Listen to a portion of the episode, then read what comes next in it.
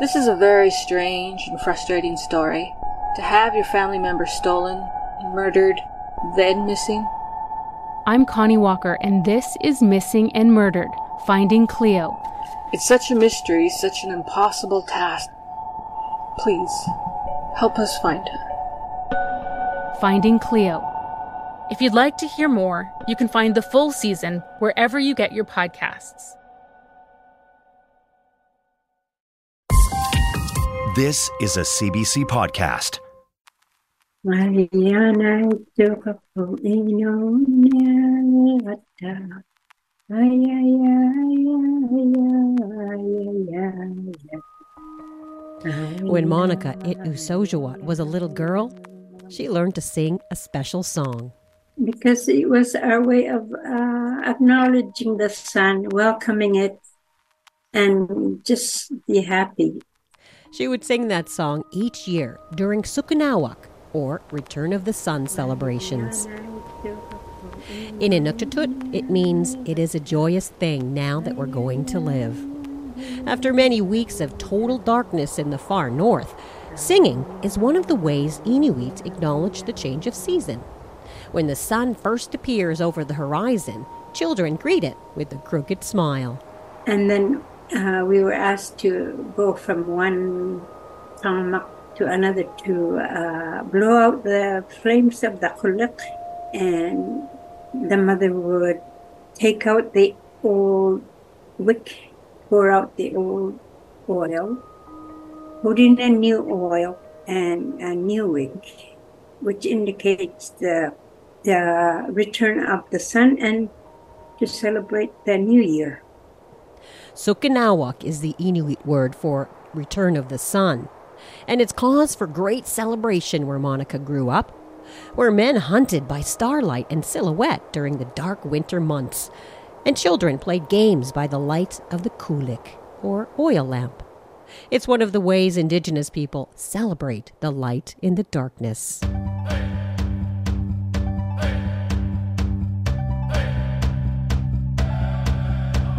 Tanse, Anin, Buju, hello and welcome. This is Unreserved. I'm Rosanna Deerchild.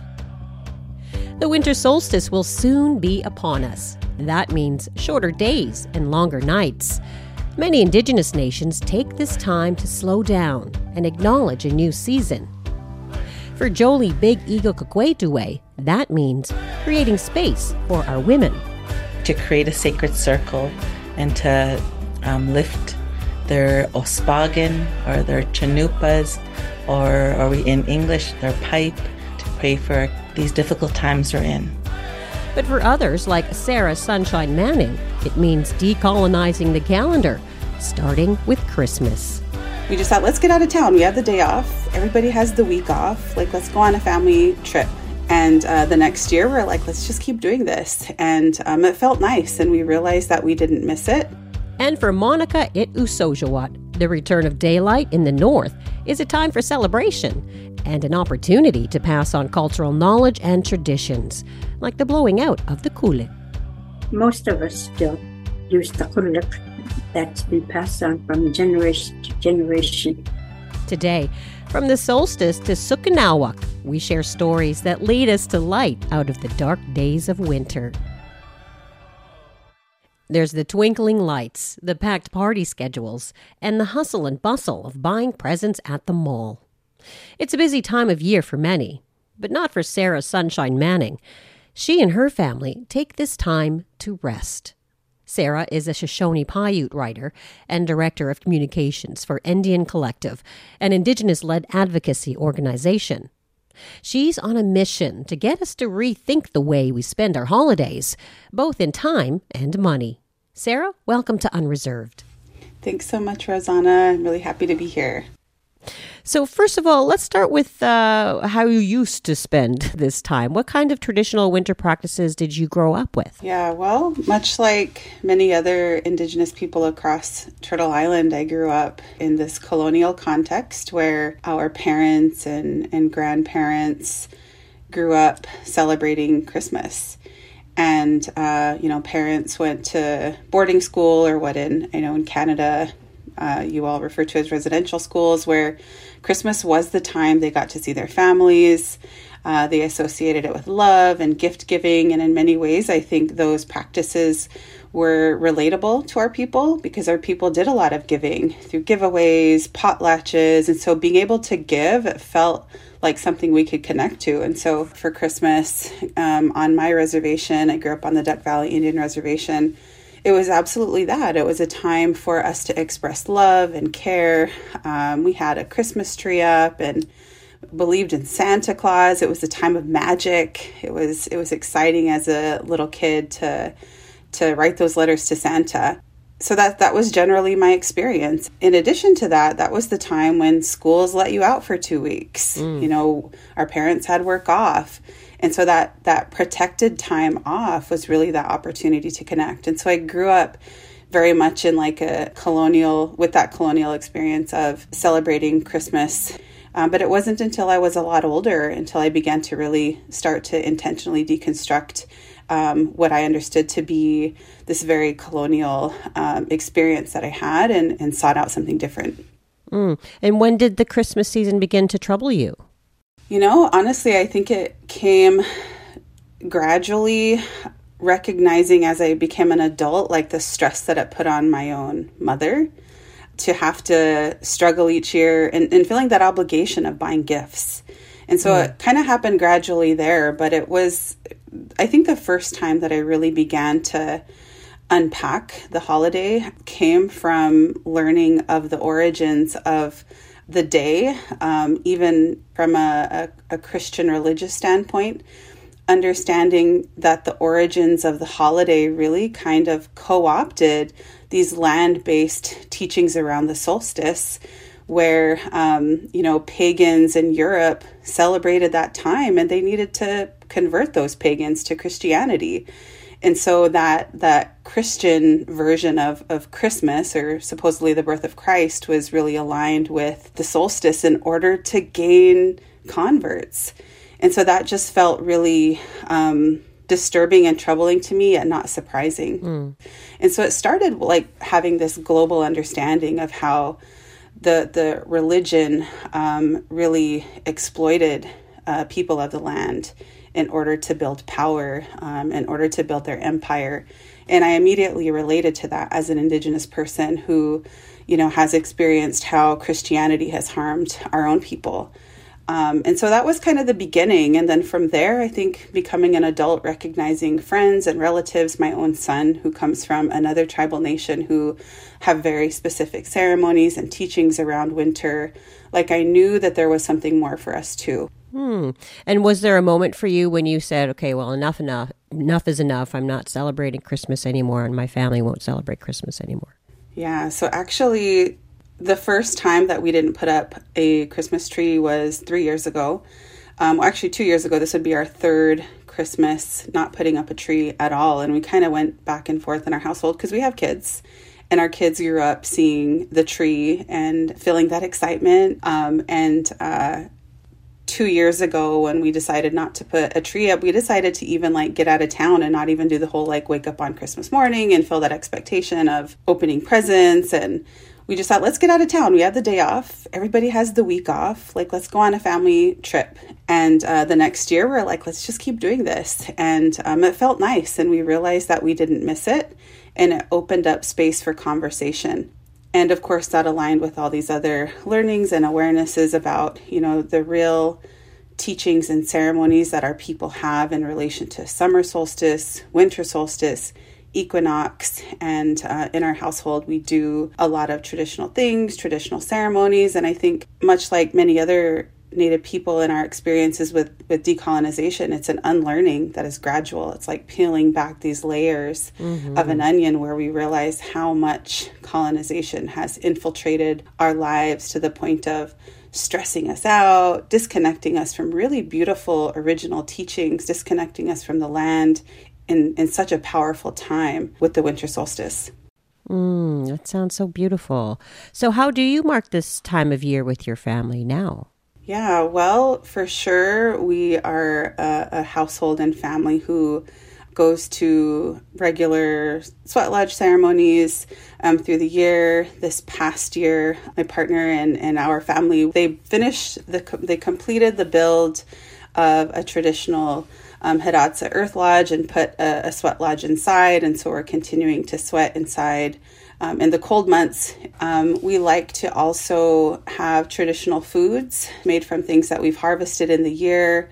Um, a favorite of ours that we made um, last year was like a, a soup made of um, wild turnips, hidatsa corn, and and buffalo, and really kind of take a moment to enjoy the things that we've harvested in the year and i think because we have that time off with family too there's definitely a lot of a lot of eating. Mm-hmm. that sounds amazing. I want to go to your house.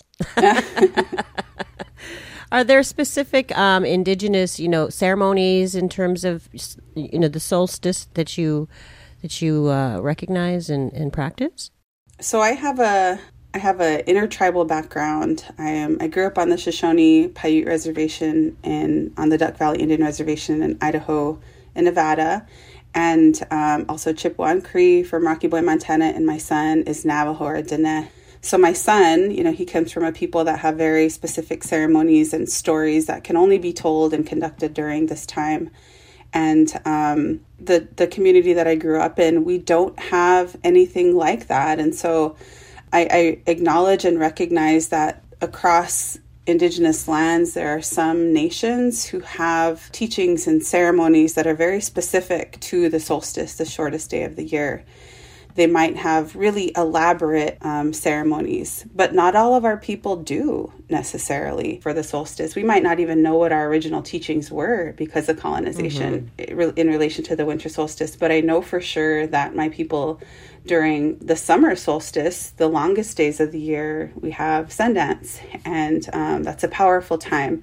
For my partner's family, their Sundance is aligned with the full moon in the summer, the full moon after the winter solstice. And so paying attention to the the sky world, you know, the sun, the moon has always guided our ceremonies. Eclipse time, um, northern lights, star knowledge, like all of those mean something to our people and I guess I'm a part of I'm on this journey to to learn more and I continue to learn more I think because of the fact that we did make that departure from Christmas in our home. Mm.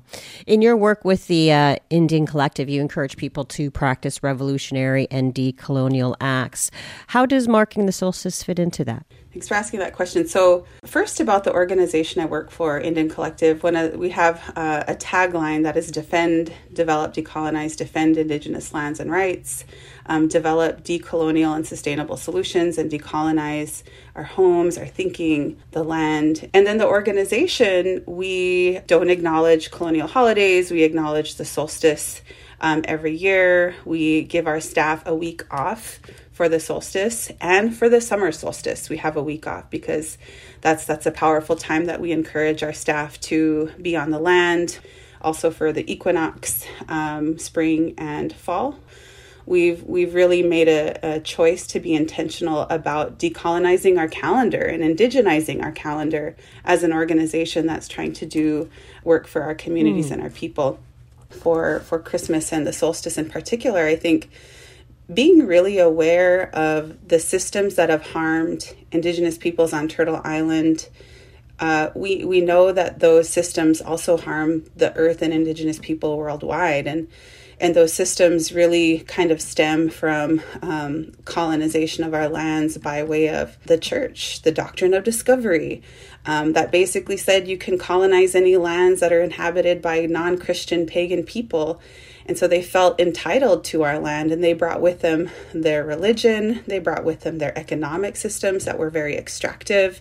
Christianity, colonialism, capitalism all all came to our lands and and have just wreaked havoc on our people and still are. Um, in our home, we talk a lot about like our upbringings too. And and my partner, we were kind of having a discussion about how like I grew up and my parents, we, we believed in Santa because my parents were able to produce gifts but his family he was like i didn't they we didn't talk about santa because my we, we didn't we never believed in it because my parents could never afford anything. We couldn't celebrate christmas. We had no money you know it made us feel bad.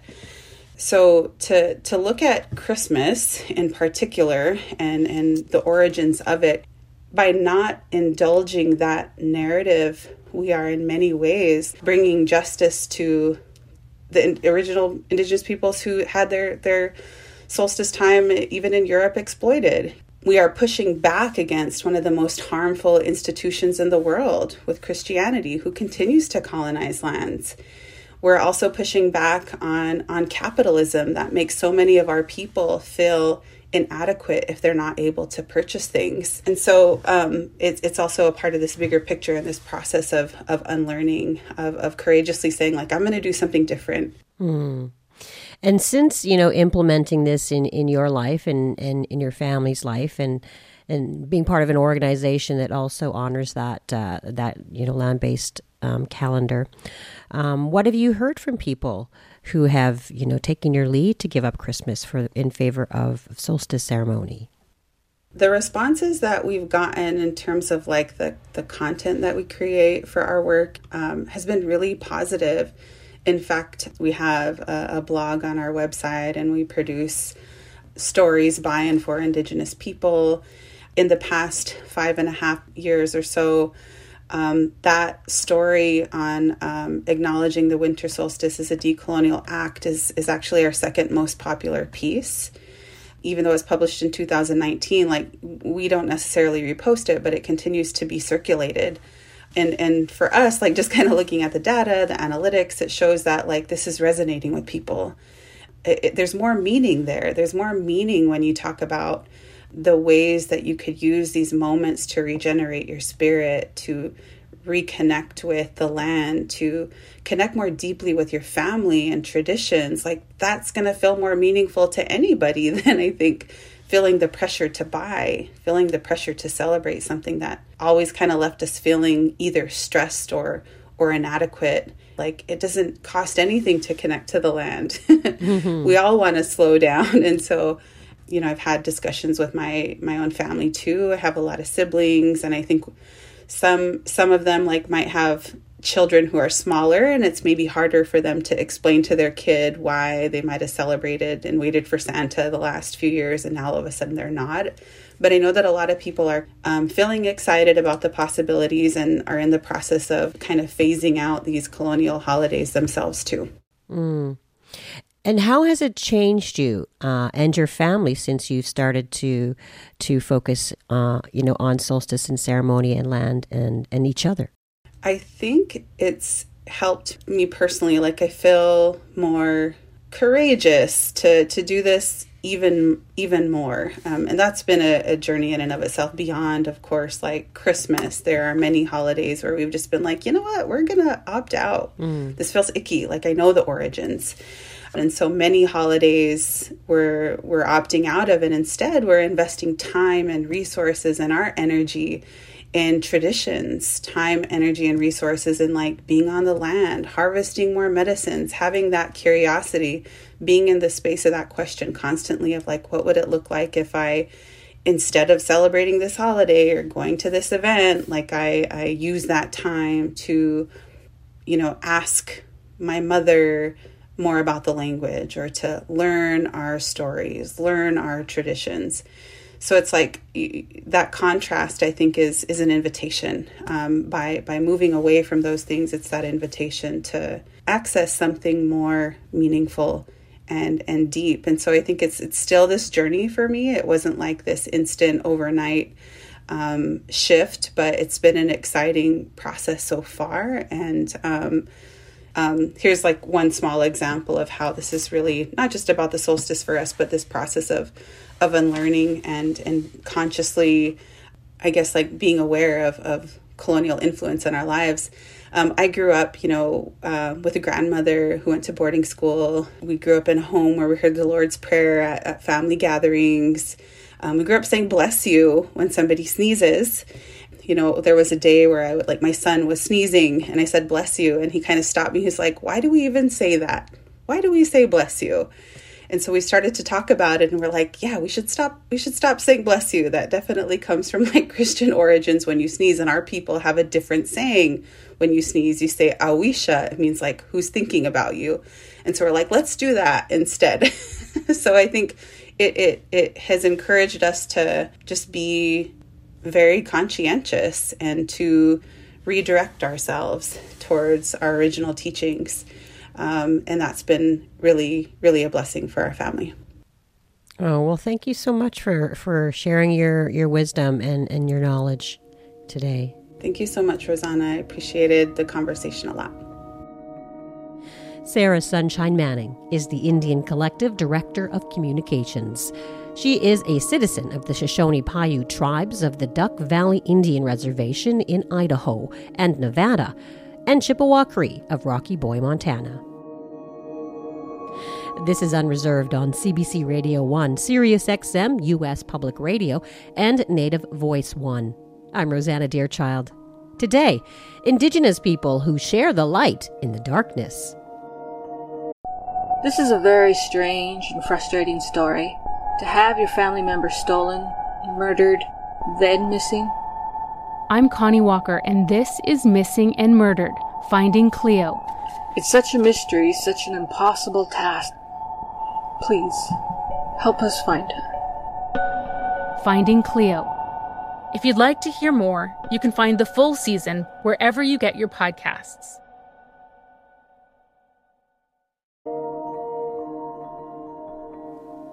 The solstice is a special time of year for many. It's a time to slow down, pause, reflect, and gather. For Joely BigEagle-Kequahtooway, it's a time to bring community together. Joely is an Nakota Cree artist and designer from White Bear First Nation, and for several years, she's organized winter solstice ceremonies for Regina's Indigenous community. Joely, welcome to Unreserved. Oh, thank you for having me. I'm so happy to be here with you. Um, now, imagine it's December 21st and the winter solstice ceremony is underway. Paint us a picture of what's happening.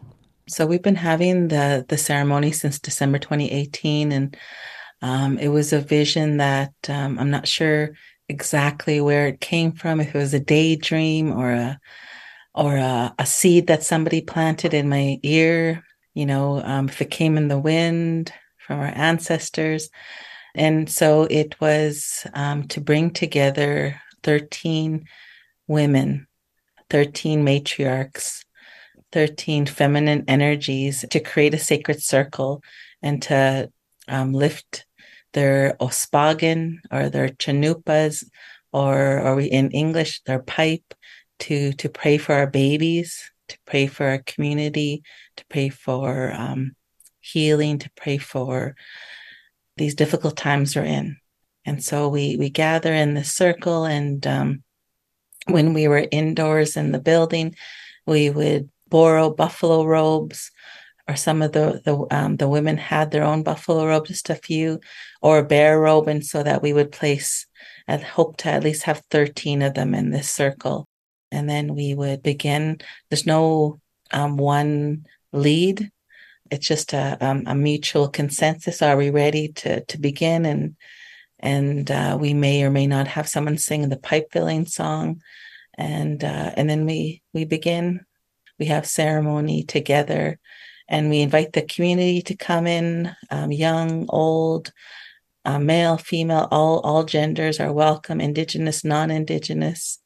Um, it's about creating a safe space for women to to have ceremony and in this beautiful circle of aunties and sisters and, and um, matriarchs, um, what kinds of things do you do ceremony for or pray for in a winter solstice? So, from my understanding, the solstice is the shortest day and the longest night, and it's the beginning of a new cycle. It's which you could say it's the beginning of a new year for us. And with everything that's happening in our community on truth and reconciliation, there's been a lot of people who don't want to celebrate Christmas as a, a Christian holiday. Although, you know, I like to say my mother loves Christmas. I love Christmas. I love what it, the, the, not the commercialism of it, but the intent of, of coming together as family, as friends, just being with our children, you know, uh, friends, right? And just celebrating, just having a moment to celebrate. And so that's what the solstice has turned into for me. Let's gather, let's let's tell these stories. Let's let's listen to some teachings, old teachings, new teachings. Well, not new, but like um refreshing teachings, let's say that. Because everybody has their ancestors with them and and they all get teachings in different ways. And so let's gather and let's talk about these. What are our women's ceremonies? This is the place where we can begin. We, we know there's something happening during this, these special times of the years.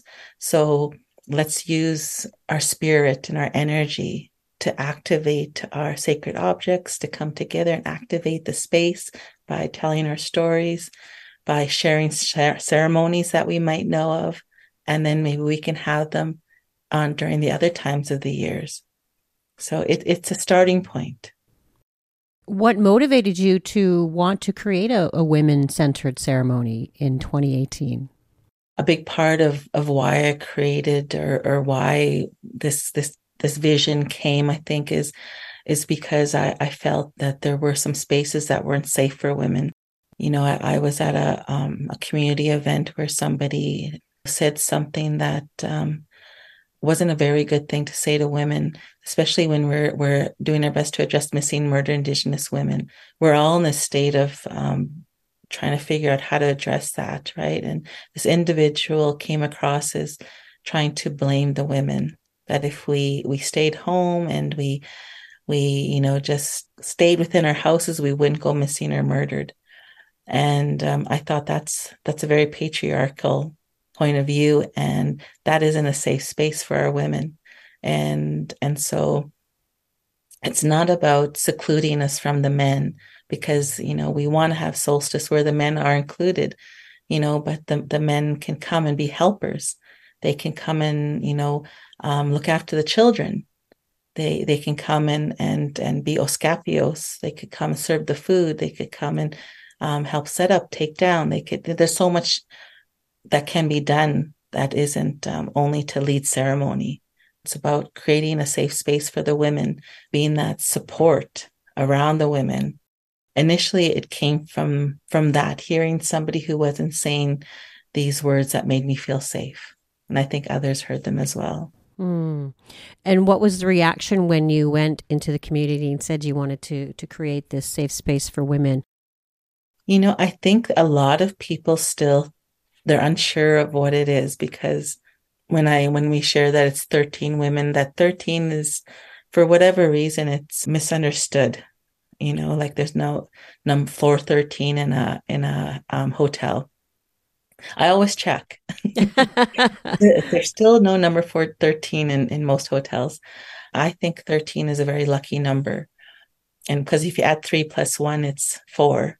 And four is a very sacred number not to say I'm into numerology, but you know what? I understand that there's things that are happening beyond our understanding. Mm-hmm. And so, you know, for me, I think people are a little cautious. Why are the women gathering? There's some resistance when our women gather because um because it doesn't happen often in ceremony, especially in a big larger group like this. And and we're only now realizing that um you know that we have a responsibility. I feel it's a responsibility to carry on some of these teachings that were that were shared with us 19 generations ago. Why do you feel like it's your responsibility to to carry that on or or reclaim and carry that on? There's a lot of people struggling right? We're struggling to find our identity. Where we're struggling to to find our place our our purpose. I know that on my journey i've struggled right? I, I think I have a good life. I think I've had some really good role models, right? I think I've had I've had really good experiences, but I, I've still struggled with identity. Who am I? Am I a spiritual person? You know, or or am I um, an urban indigenous woman?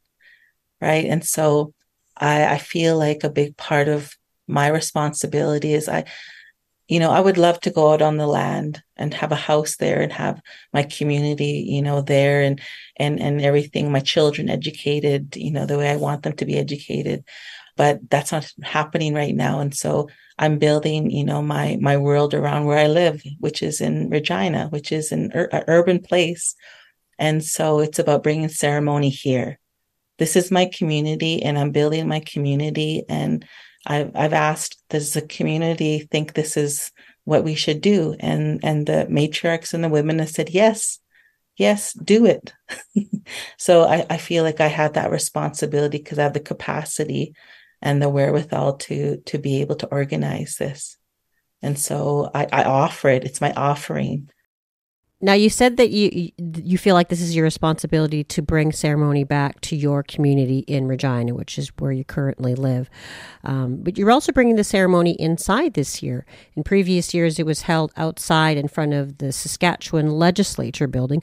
Why did you choose that location for such a sacred event? We've had a couple of, of individuals and, and groups who have activated that space as a sacred space for us to gather. The Justice for Stolen Children, they were there for, for months, right? Setting up teepees in a teepee camp to, to ask for the government to act on the issue of our children being taken by, you know, social services and those other departments, right? And then that was a call to action. And then Tristen Durocher, you know, in 2020, he camped there for 44 days fasting for you know not just suicide awareness but also asking the community we need help. Our children are are are struggling. And and so it's been these calls to action. And when covid came and we couldn't gather i had a vision to set up 13 teepees so that we could have smaller ceremonies that were safe for our matriarchs to gather. And um and i told my my husband because he's always the first one i pitch my ideas to or my visions my dreams and uh, and then it was like, oh, that's really going to be hard. it's cold here. it's December 21st, it could be minus 30. And last year was minus 50.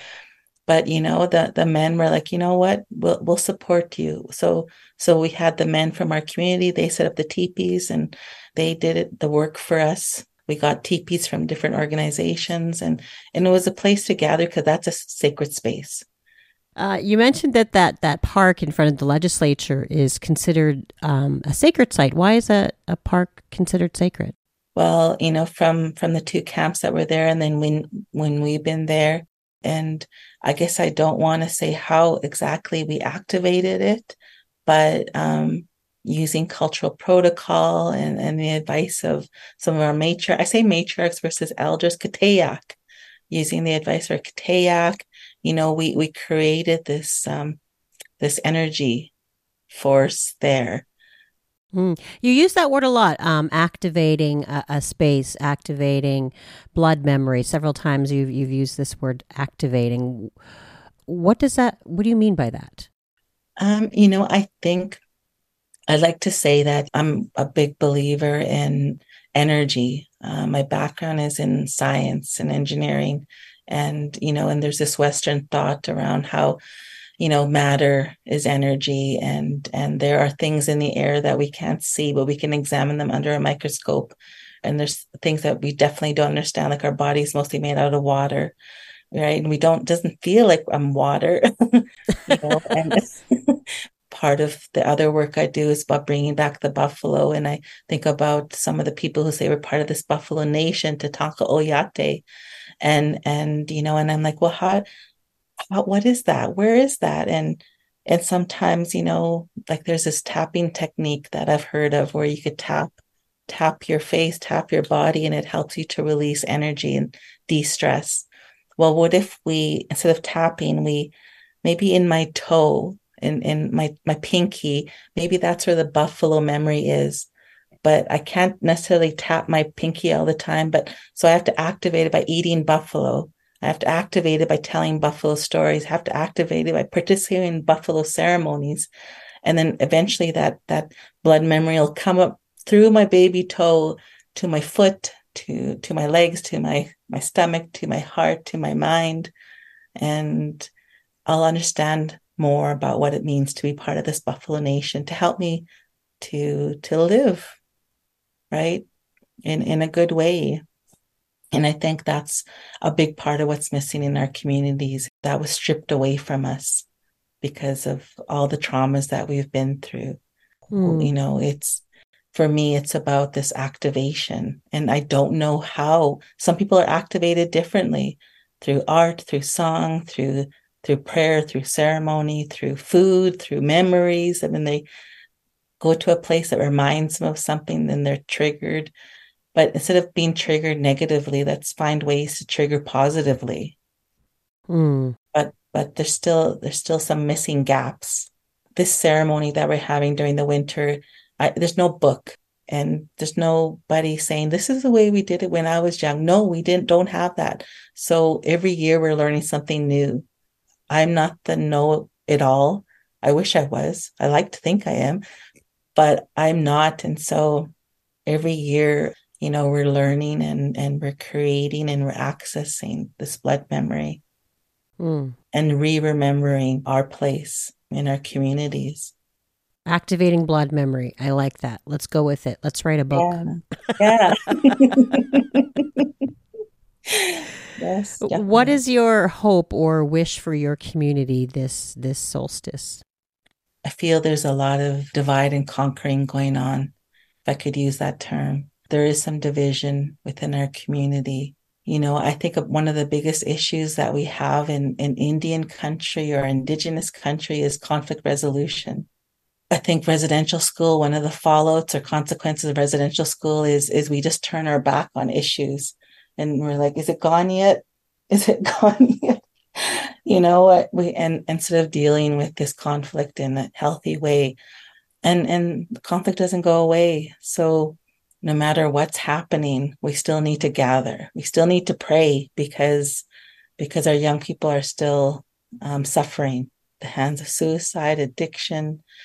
And and now it's not just our young people. It, it's some of our our middle-aged people right? So so we need to put aside those conflicts and still come together to pray I really believe in that. And, and so even for myself, practicing that when I have conflict with somebody, I, I need to set that aside because ultimately why we're doing this is for our babies. And, and our babies, I always say are, are zero to 99, you know, and, and sometimes uh, people who are really struggling, they, they just need to be supported, caressed. And then sometimes I'm in that position. I need to be supported and caressed. And then let's feed each other. Let's have some buffalo soup right? So that that's are you hangry? That's one of our issues in our hangry? community too. Let's just you know feed ourselves as traditional foods wild rice right? I'm really cognizant of the feast food that we have during this ceremony. We have buffalo we have wild rice we have you know our corn our our salmon our berries our wakpe our our um, traditional teas if we can access those right all of these things. I don't know how they're activating and helping people. We won't know. Maybe some people realize right away, but some people take one year, five years, 10 years, 20 years, right?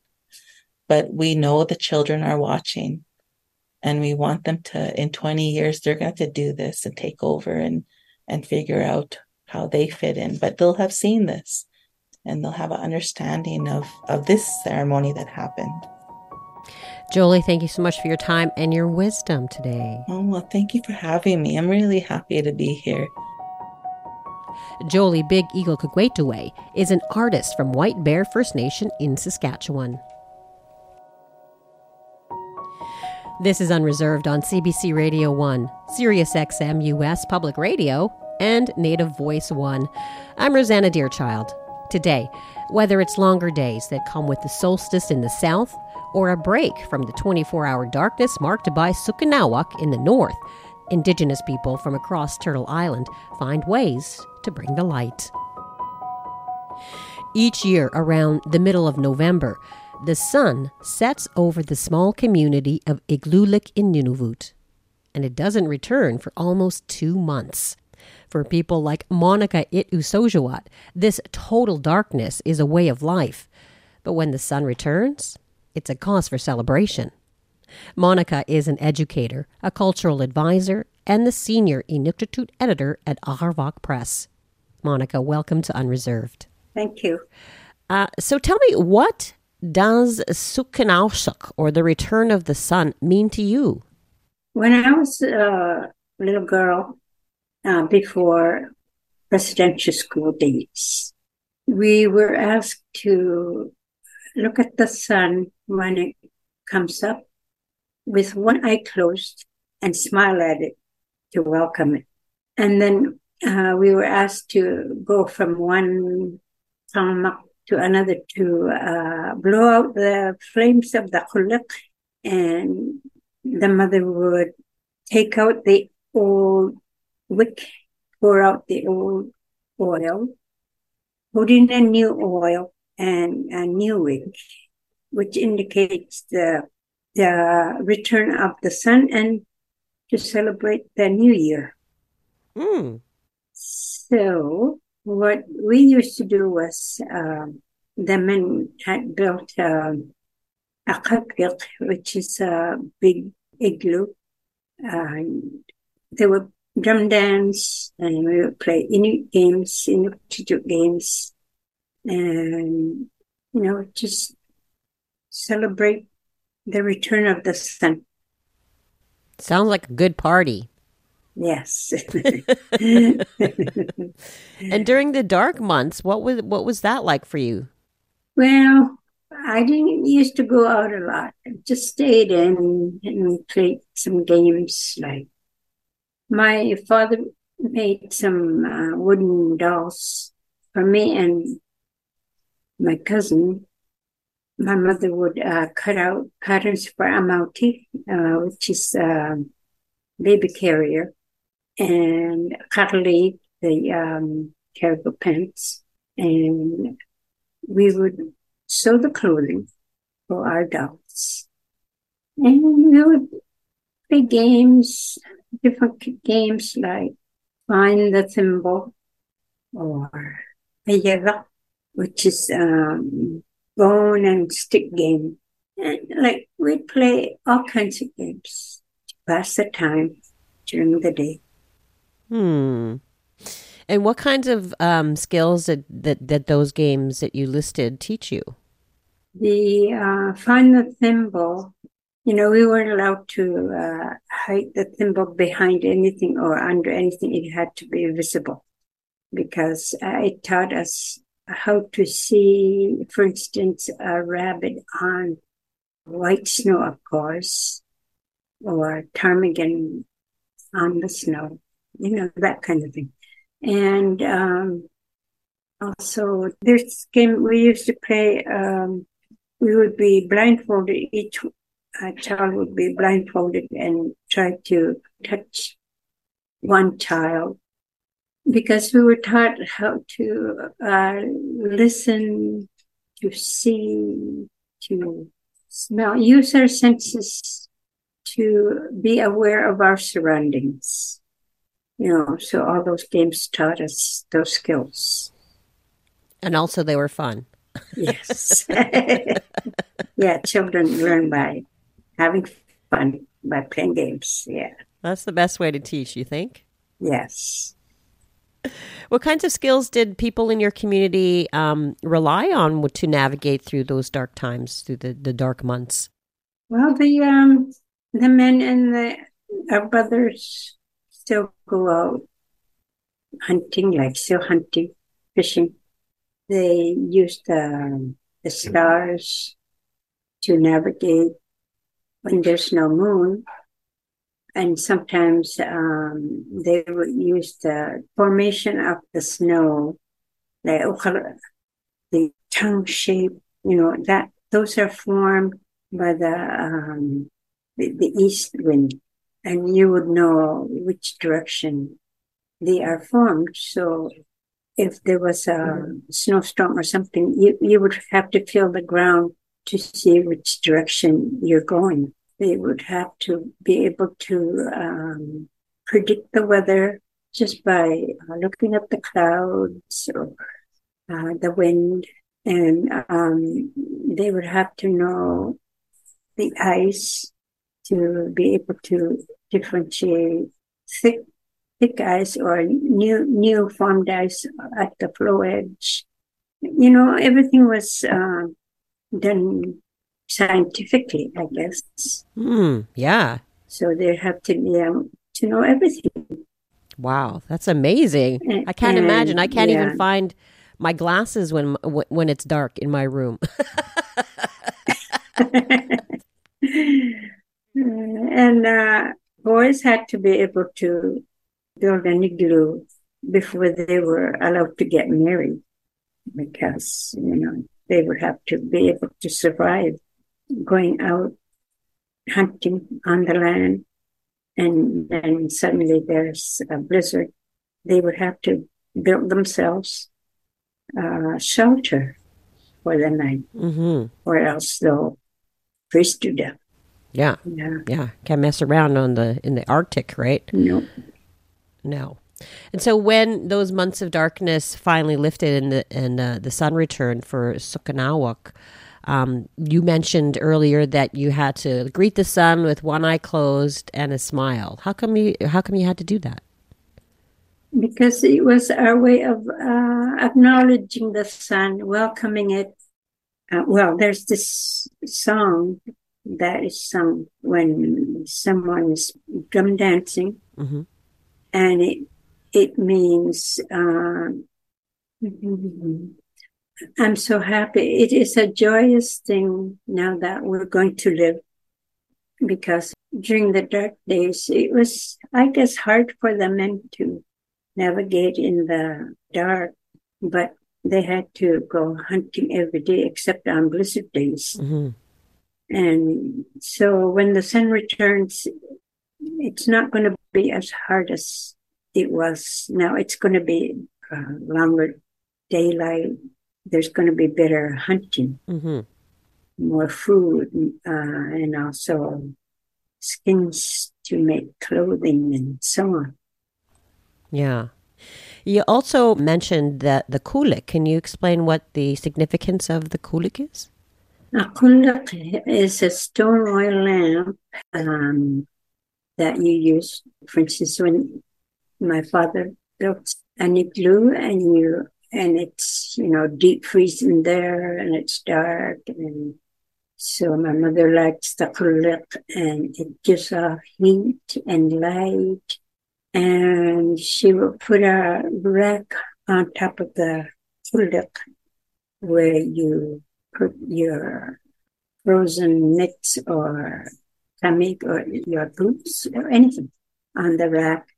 And then she would uh, hang a chain and a hook at the end, and she would put the kettle or a pot over the qulliq to melt the ice for water, to make tea, to cook, and so on. So, Hmm. So it's very important in the household, eh? yeah, warm up the igloo. And so then why would the children be sent out to go and, you know, blow the, the qulliq out and, and then the wick would be replaced? What was the significance of that? like the old year is gone and now the new year is coming up. So it's to blow out the old year so that the mother could put in the new wick and a new oil for the new year. Yeah. That's lovely. I love that.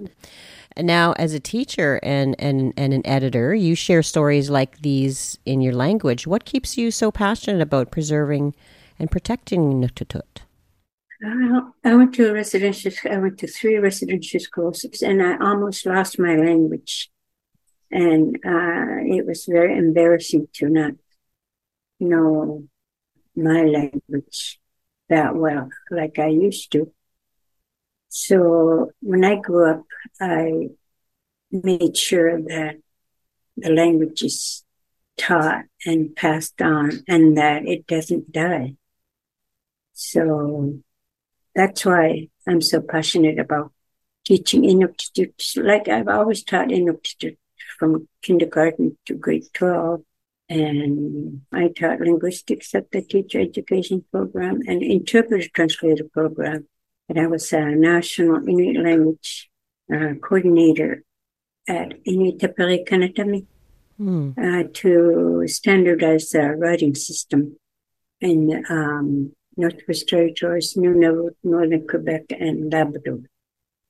So, and even now I'm the senior Inuktitut editor of uh, inhabit education, where we publish innovative books for Nunavut schools. Well, that's amazing. Thank you so much for that work you do. Mm-hmm. And thank you so much for sharing today with us. You're welcome. I enjoyed it. Monica Ittusardjuat is an educator, a cultural advisor, and the senior Inuktitut editor at Arvaaq Press. That's all our time on Radio Indigenous. This episode was produced by Kim Kaschor, Laura Bone Stubing, and Rhiannon Johnson. You can always find more on our website at cbc.ca slash unreserved or download our podcast on the CBC Listen app or your favorite pod places. And however you celebrate this time of year, may it bring joy and happiness for the coming year. I'm your favorite cousin, Rosanna Deerchild, coming at you from Winnipeg in Treaty 1 territory. And Oscar Nawa, I go say.